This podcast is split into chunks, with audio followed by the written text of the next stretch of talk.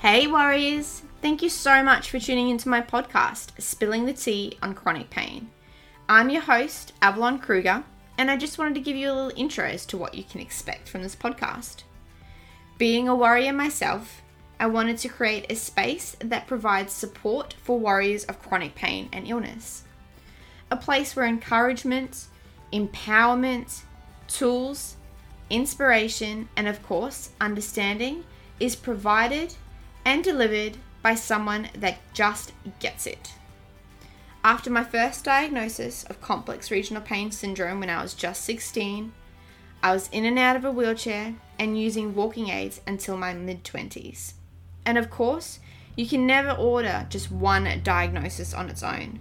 It always comes as a package deal. My bonus inclusions were anxiety and depression. As the years went by, I really felt like I was finally coming to terms with my diagnosis. I really felt like I would finally be okay. Bow bow. Of course, that didn't happen. In my mid 20s, I was diagnosed with dyspareunia, which is painful sex. And yes, I had that moment of, are you fucking kidding? The one thing that is meant to bring me joy and pleasure is just blown out of the water.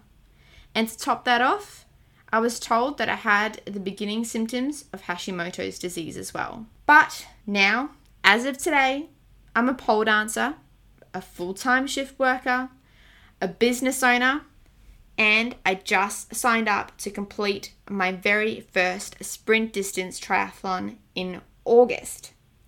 So, guys, tune in as I share my story and dive deeper each week into all aspects of chronic pain and illness and how to live an absolutely full life regardless.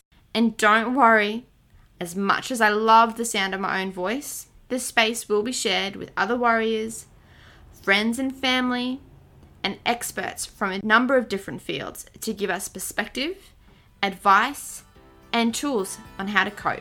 I'll see you out there on the front line, warriors.